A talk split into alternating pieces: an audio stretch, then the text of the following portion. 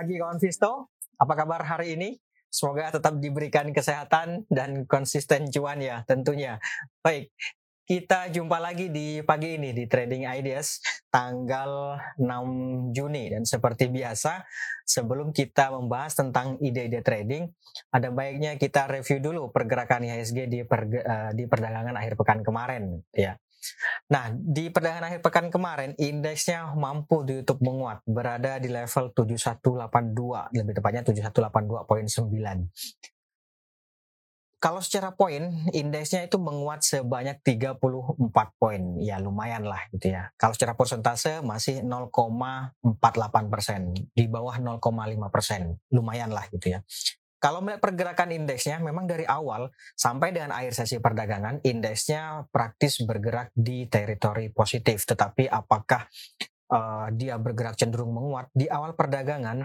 Di sesi pertama, awal sesi pertama itu memang sudah langsung muncul dorongan beli yang membawa indeks bergerak menguat, tetapi itu tidak bertahan lama, hanya sampai dengan pertengahan sesi pertama. Setelah itu praktis indeksnya mengalami sideways, nggak bergerak ke mana-mana sama sekali dan itu pun sampai ditutup di akhir sesi pertama. Jadi uh, karena memang penguatannya atau dorongan beli yang muncul di awal perdagangan itu tidak setinggi di akhir sesi, maka di perdagangan sesi pertama itu indeksnya berada pada kecenderungan menguat. Tetapi lebih lebih banyaknya sih dia bergerak sideways gitu ya. Kemudian konsolidasi dan kecenderungan menguat terbatas itulah di sesi pertama. Kemudian di sesi kedua sempat di awal sesi kedua itu dia man, uh, ada dorongan beli yang membawa indeks bahkan di atas 0,5 persen. Hanya saja kemudian itu juga tidak bertahan lama. Men, uh, pertengahan sesi kedua bahkan se sebelum pertengahan sesi kedua itu sudah indeksnya mengalami tekanan jual. Jadi berbeda dengan sesi pertama, di sesi kedua indeksnya fluktuatif dan kecenderungan melemah meskipun masih berada di teritori uh, positif gitu ya. Jadi secara, secara keseluruhan di perdagangan kemarin indeksnya masih bergerak uh, sideways. Bagaimana dengan uh, hari ini? Nanti kita lihat bareng-bareng. Nah, dari penguatan indeks yang sebanyak 0,48 persen itu, saham apa saja sih yang membawa indeks menguat gitu ya? Nah, yang pertama ada Goto, kemudian ada ada RO, lalu ada Bank BRI, kemudian ada United Tractors atau UNTR, kemudian yang terakhir ada Telkom. Itu dia lima besar saham yang membawa indeks menguat. Kemudian lima besar saham yang mencoba untuk menghambat laju penguatan indeks. Yang pertama ada Mika, kemudian ada Cepin atau Caron Pokpen, Lalu berikutnya ada Inco, kemudian ada TPIA, dan terakhir ada Astra Internasional atau ASII. Itu dia lima besar saham yang mencoba untuk menghambat laju penguatan indeks. Bagaimana dengan transaksi asing? Ya, di perdagangan kemarin, asingnya mencatatkan net buy sebanyak 316 view lumayan juga gitu ya net buy-nya. Kalau kita rinci di perdagangan reguler sendiri, asingnya itu mencatatkan net buy sebanyak 623 bio. Ini cukup banyak, di atas 500 bio. Hanya saja memang di perdagangan non reguler atau di perdagangan nego, asingnya mencatatkan net sell sebanyak 306 bio. Jadi secara keseluruhan menjadi 316 net buy. Nah, di Net buy asing yang di reguler yang sebesar 623 bio itu saham-saham apa saja sih yang banyak dibeli oleh asing? Ya, yang pertama ada Bank Mandiri, kemudian ada Bank BCA, lalu ada United Tractors, kemudian ada Pegas, dan terakhir ada PTBA. Itu dia lima besar saham yang banyak dibeli oleh uh, asing. Sebaliknya, lima besar saham yang banyak dijual oleh asing, yang pertama ada ADMR, kemudian ada Inco, lalu ada MDKA, ada INTP, dan terakhir ada BBYB. Itu dia lima besar saham yang banyak dijual oleh asing.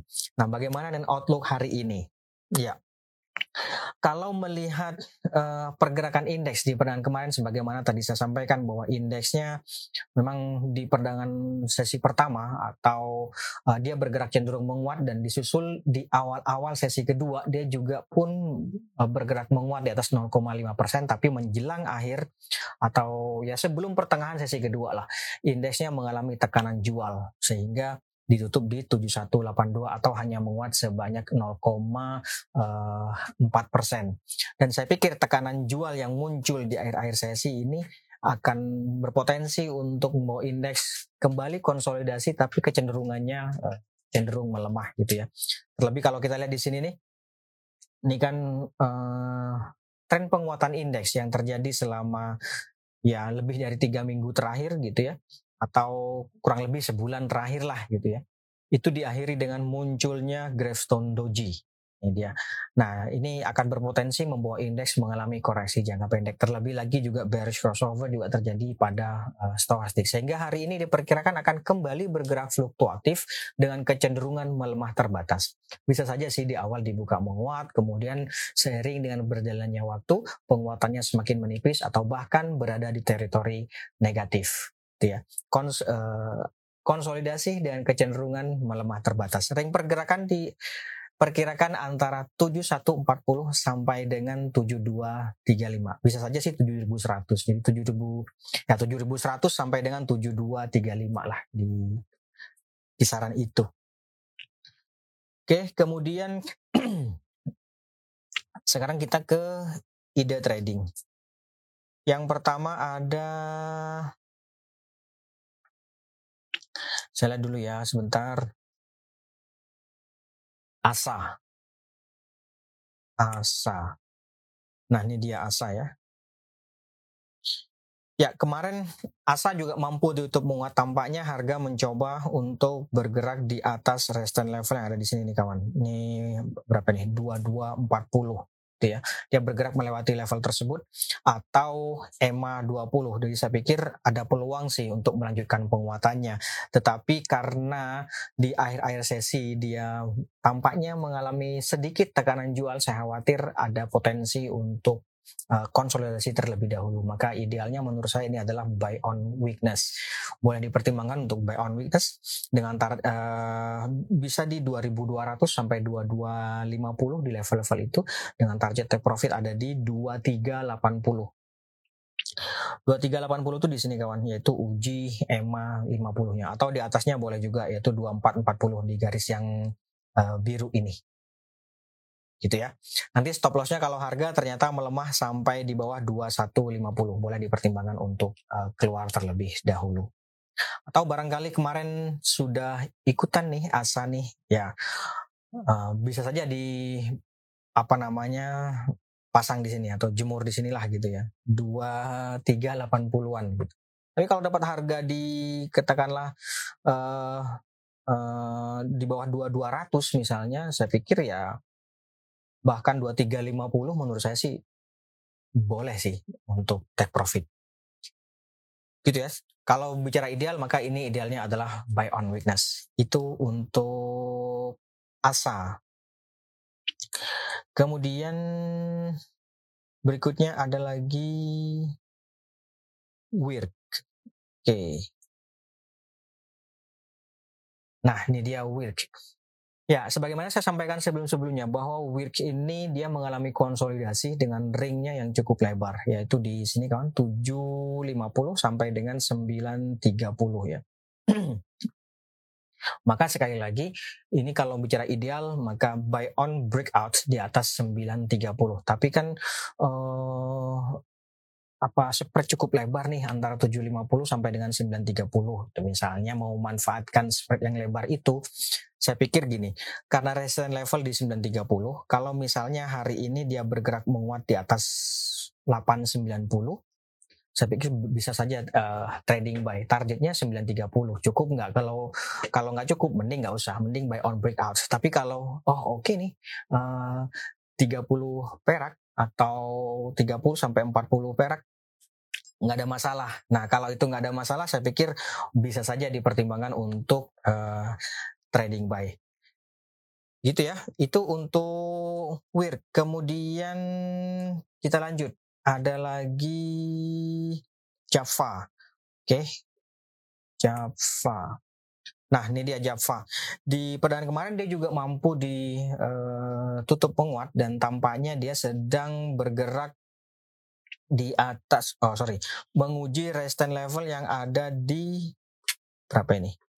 1470 atau 1480 ya 1480 jadi saya pikir ini bisa saja dipertimbangkan untuk uh, buy on breakout di atas 1480 ya 1485 sampai 1495 saya pikir uh, bisa sih di level-level itu ya itu untuk Java. Nanti kalau dapat harga di atas 1480 uh, target take profitnya saya pikir 1525 sampai dengan 1555 di sini kawan. Cukup sih. Harusnya sih uh, cukup ya. Itu untuk Java. Stop lossnya nanti kalau harga melemah sampai di bawah 1440 1430 itu boleh dipertimbangkan untuk uh, apa namanya keluar terlebih dahulu. Ini cukup menarik nih. Uh, sekali lagi buy on breakout ya oke itu untuk Java kemudian berikutnya ada BABP Nah, BABP kemarin juga ditutup bertahan di 150 sampai dengan saat ini harga masih mencoba untuk bertahan di atas EMA 50. EMA 50-nya di berapa? EMA 50-nya itu ada di 146. Ya, 146 atau 147 lah di level itu. Itu uh, EMA 20-nya. Mencoba bertahan di atas itu. Kalau melihat itu Uh, kalau melihat kemampuan harga untuk bertahan di atas EMA 20 ini masih ada peluang untuk bergerak menguat. Jadi saya pikir bisa saja ini buy on weakness 147 itu misalnya kalau dapat harga 147, 154 harusnya sih uh, cukup ya untuk keluar gitu ya. Atau kalau mau nunggu uh, confirm ya di atas 158. Itu. Di atas ini nih kawan. Ya, 158 atau ya dengan kata lain buy on breakout gitu ya.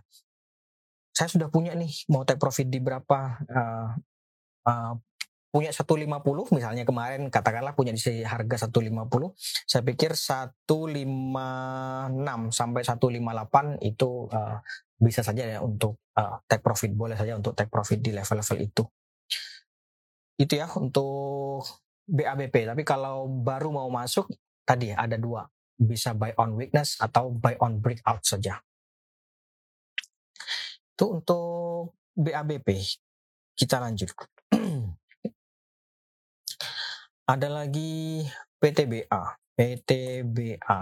Ya, PTBA hari ini X ya, kalau tidak salah ya. Uh, X 46 kemarin closing 4630. Kalau misalnya dia uh, eh, ARB maka 4.300-an ya. 4.300-an. Ya. Harusnya sih hari ini biasanya, biasanya ARB sih, ya nggak sih? Karena dia kan uh, kemarin closing di 4630. Hmm, dividennya kan sekitar 600-an ya itu kalau yieldnya berarti kan sekitar 14 persenan lah ya 10 sampai 15 persen itu yieldnya kan. Jadi kalau misalnya hari ini turun 7 persen pun itu masih untung. Masih untung.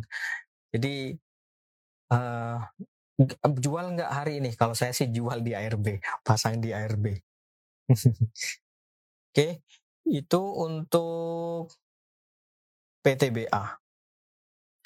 Kemudian kita lanjut dulu. MLPL. MLPL. Nah, ini dia MLPL. Ya, kemarin dia ditutup melemah buy on breakout idealnya di atas 188 mending itu sih tapi kalau nih dia kalau melihat uh, stokastik ini kan masih ada potensi nih untuk melanjutkan pelemahannya. Memang di perdaan kemarin dia mencoba untuk bertahan di atas 18 uh, eh, berapa ini sebentar. Tar, ini dia 182 ya. Dia mencoba untuk bertahan di atas 182. Uh, Artinya berarti kan sebenarnya bisa saja spekulatif buy 182, 184. Tapi kalau melihat bearish crossover di stokastik ini saya khawatir dia akan melanjutkan pelemahannya. Yang jelas sampai sekarang ini kan tren masih melemah nih. Sebelumnya kan dia membentuk lower low. Jadi belum ada indikasi dia untuk mengalami rebound. Oleh karena itu maka idealnya buy low sell high saja. Jadi buy on weakness atau nunggu di bawah-bawah sih ini sih. Ya nggak sih? Atau itu tadi, kalau misalnya hari ini dia bergerak menguat, itu bisa saja trading buy. Misalnya nih, paling tidak di atas 188, itu paling tidak ya. Kalau idealnya ya di atas 195 atau di atas 200 sekalian. Itu. Tapi kalau uh, uh, apa namanya mau memanfaatkan mau memanfaatkan fluktuasi harga paling enggak di atas 188 trading buy. Nanti kalau dapat harga 188 ya jualnya nggak usah jauh-jauh 195 itu harusnya sih sudah mulai dipertimbangkan untuk take profit. Itu ya untuk uh, eh, MLPL. Berikutnya Cesra. Ya, Cesra kemarin di YouTube bertahan memang, tapi kalau kita lihat di sini nih, saya pikir uh, kawan Visto sebagai kawan Visto tentu sudah tahu bahwa ini muncul berarti spinning top. Kalau ada spinning top berarti ada potensi untuk mengalami koreksi jangka pendek. Jadi bagi yang sudah punya ini idealnya adalah take profit terlebih dahulu. Boleh dipertimbangkan di uh, eh, 885 atau bahkan 900 itu uh, take profit di level-level itu boleh. Atau pasang pasang trailing stop juga boleh di 860 misalnya sebagai trailing stop itu juga boleh. Oke, ini idealnya take profit tuh untuk main jangka pendek. Tapi kalau view-nya adalah uh, short to medium, maka saya pikir buy on weakness saja, yaitu di level sini. Nah, ini berapa nih? 800-an ya? Ya, 800. 800 sampai 830 di level-level itu kalau uh, view-nya short to medium cukup menarik. Tapi sekali lagi kalau bicara ideal maka ini idealnya adalah take profit terlebih dahulu. Oke, itu untuk Cesra. Kemudian ada lagi Doit. Ya, Doit kemarin juga mampu untuk menguat, tampaknya harga mengalami konsolidasi ya, selama beberapa hari terakhir. Jadi saya pikir ini bisa saja si trading buy boleh sih trading buy targetnya 448 oh, menarik nggak? Kalau mau cukup ideal ya di sini sih 458 448 458 tapi ingat kalau hari ini dia melemah di bawah 4 14 di bawah 414 ya di bawah low kemarin lah pokoknya gitu ya. Sebaiknya keluar terlebih dahulu. Itu karena potensinya sampai ke 400-an itu Oke, itu untuk doit. Kemudian ada lagi Esa. Esa. Nah, ini dia Esa. Sampai dengan saat ini dia uh, tampaknya sebentar. Ini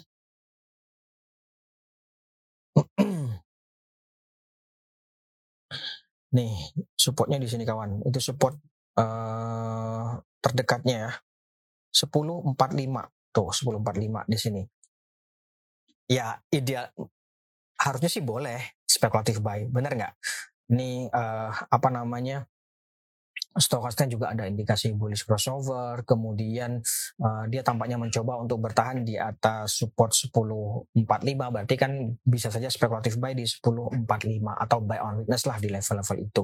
Tapi menurut saya karena ini ada potensi untuk uh, berlanjut melemah karena ada potensi untuk reversal trend, maka mending tunggu dia naik dulu aja. Paling enggak di atas 11.10 paling tidak. Atau ya di atas 12 kosong uh, sorry 11.25 di atas 11.25 boleh dipertimbangkan untuk uh, ikutan trading buy. Nanti targetnya di 1.200 gitu. Jadi buy on breakout. Kalau mau uh, relatif aman relatif aman gitu ya Nah, kalau mau saya lebih suka buy low sell high ya bisa saja sih spekulatif buy di sini tadi uh, 10.45.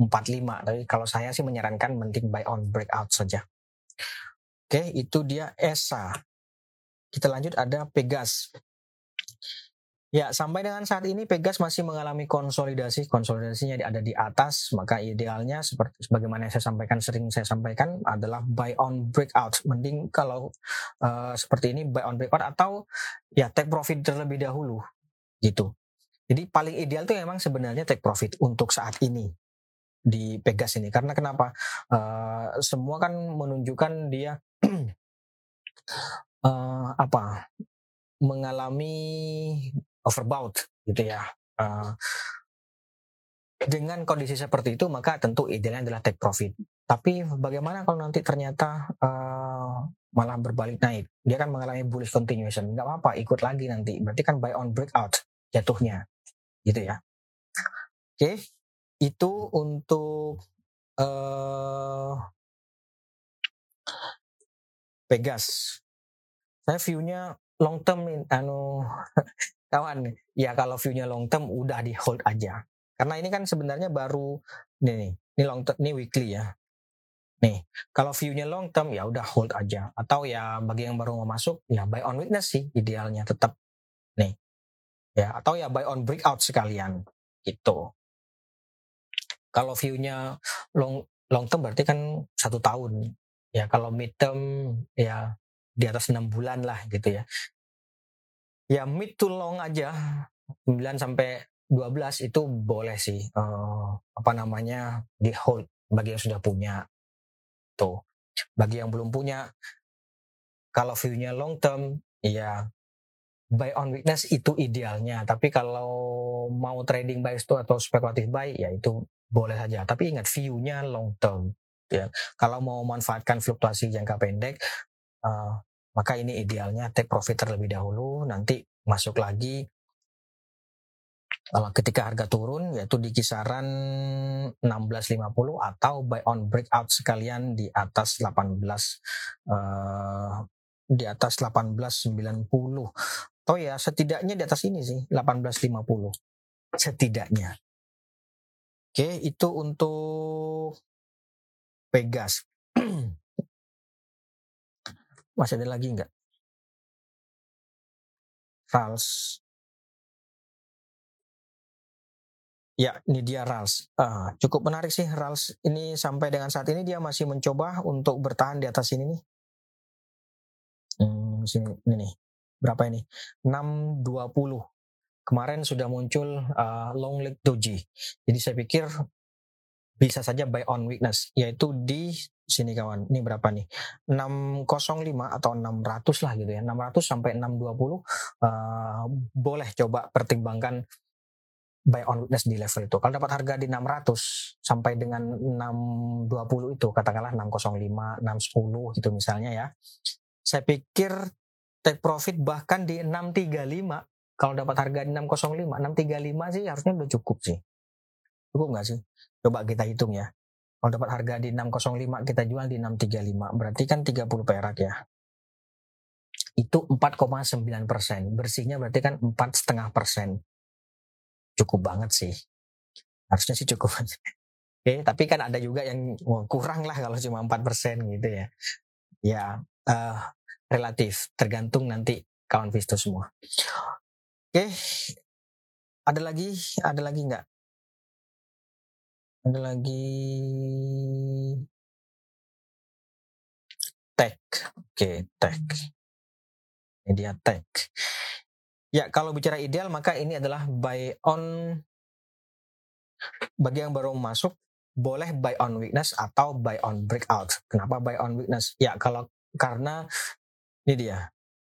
Ini ya, ini kan cenderung melemah nih, ada potensi untuk melemah uh, stokastiknya gitu ya. Jadi ada baiknya uh, buy on weakness boleh di uh, sebentar. 4900 ya di 4900 atau kalau 5000 juga boleh aja sih. Ini kan uji level psikologis. Misalnya uh, beli di 5000 nanti langsung take profit di 5100 harusnya sih cukup nggak? Kalau kita beli uh, eh, 5000 jual di 5100 2 persen sih ya saya sih cukup oke okay. Itu untuk take atau buy on breakout sekalian di atas berapa ini? 5350. Oh, sebentar. Paling enggak di atas 5150 ya. Paling tidak di atas 5150, tapi di atas 5350. Nanti targetnya di sini kawan. 5600-an ya. Ya, 5675 di level-level itu kalau buy on breakout. Jadi ada dua ya. Boleh buy on weakness atau buy on breakout. Oke, terakhir ya. Terakhir Saratoga. Oke, ini dia terakhir. Ya, sampai dengan saat ini dia masih mengalami konsolidasi, tampaknya mencoba untuk bertahan di atas 3100. Jadi saya pikir boleh saja ini buy on weakness 3100 sampai dengan 3150. Nanti target take profitnya kalau dapat harga di 3100, 3250 seharusnya bisa dipertimbangkan untuk take profit di atasnya 3300 di sini kawan. Stop loss di bawah 3040. Cukup menarik ini.